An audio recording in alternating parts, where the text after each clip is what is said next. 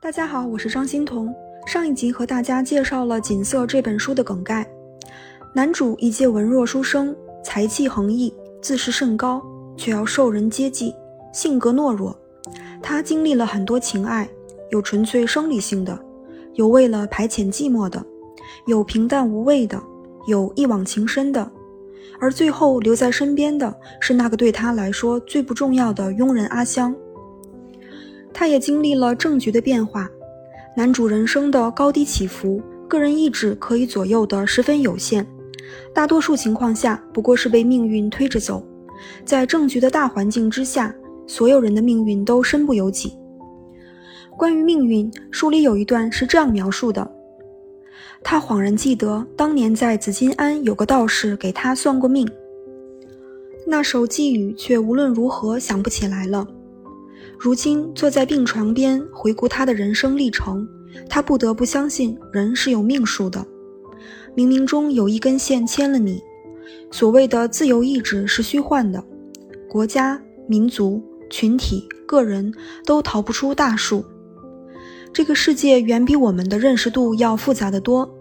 不管你是受过什么高等教育，你还是没法看清生命的全貌，还是没法掌握自己的命运。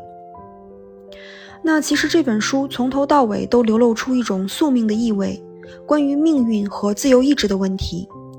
无论人怎么挣扎奋进，他能抓牢在手里的东西是那么的脆弱，不盈一握。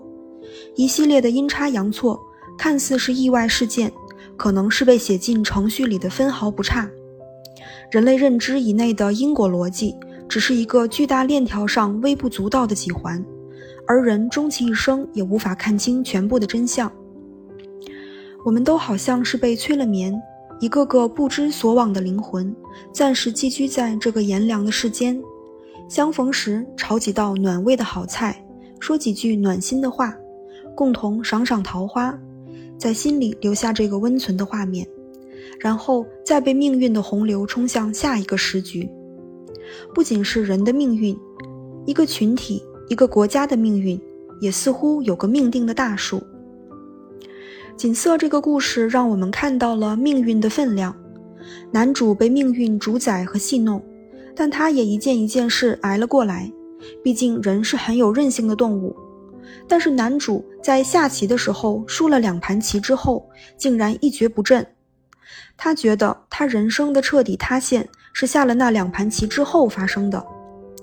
他年轻的时候棋力精湛，跟夏先生是棋逢对手。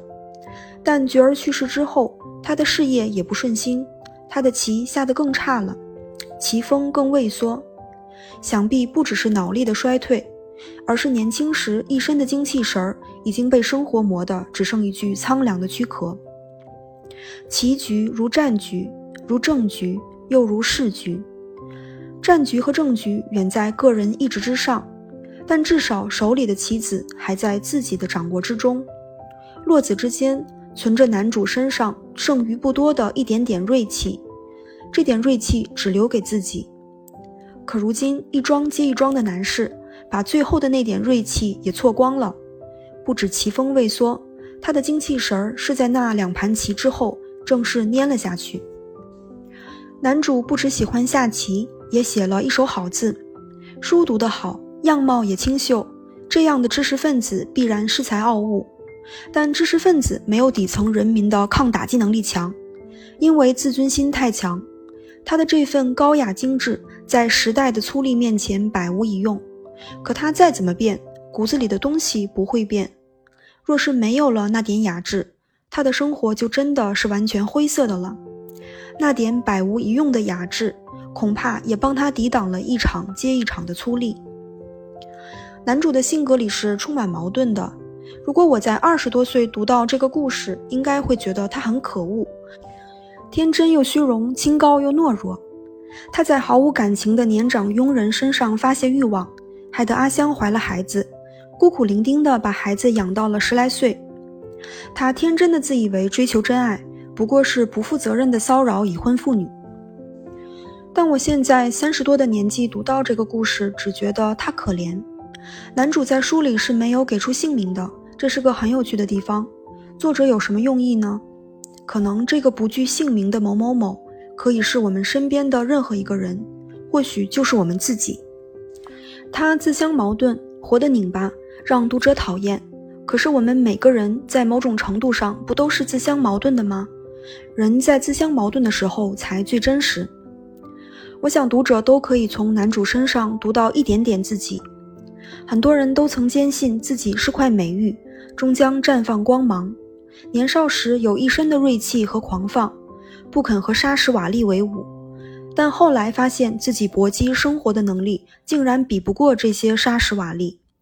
迈入中年，人生境界在下滑，心里有不甘，有愤懑，在自己的精神世界里是一个超人，而在现实世界里只是平凡无奇的某某某。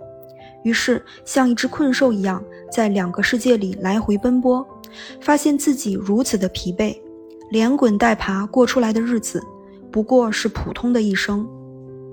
书的结尾引用了穆旦的一首诗，是这样写的：“但如今，突然面对着坟墓，我冷眼向过去稍稍回顾，只见他曲折灌溉的悲喜，都消失在一片亘古的荒漠。”这才知道，我的全部努力，不过完成了普通的生活。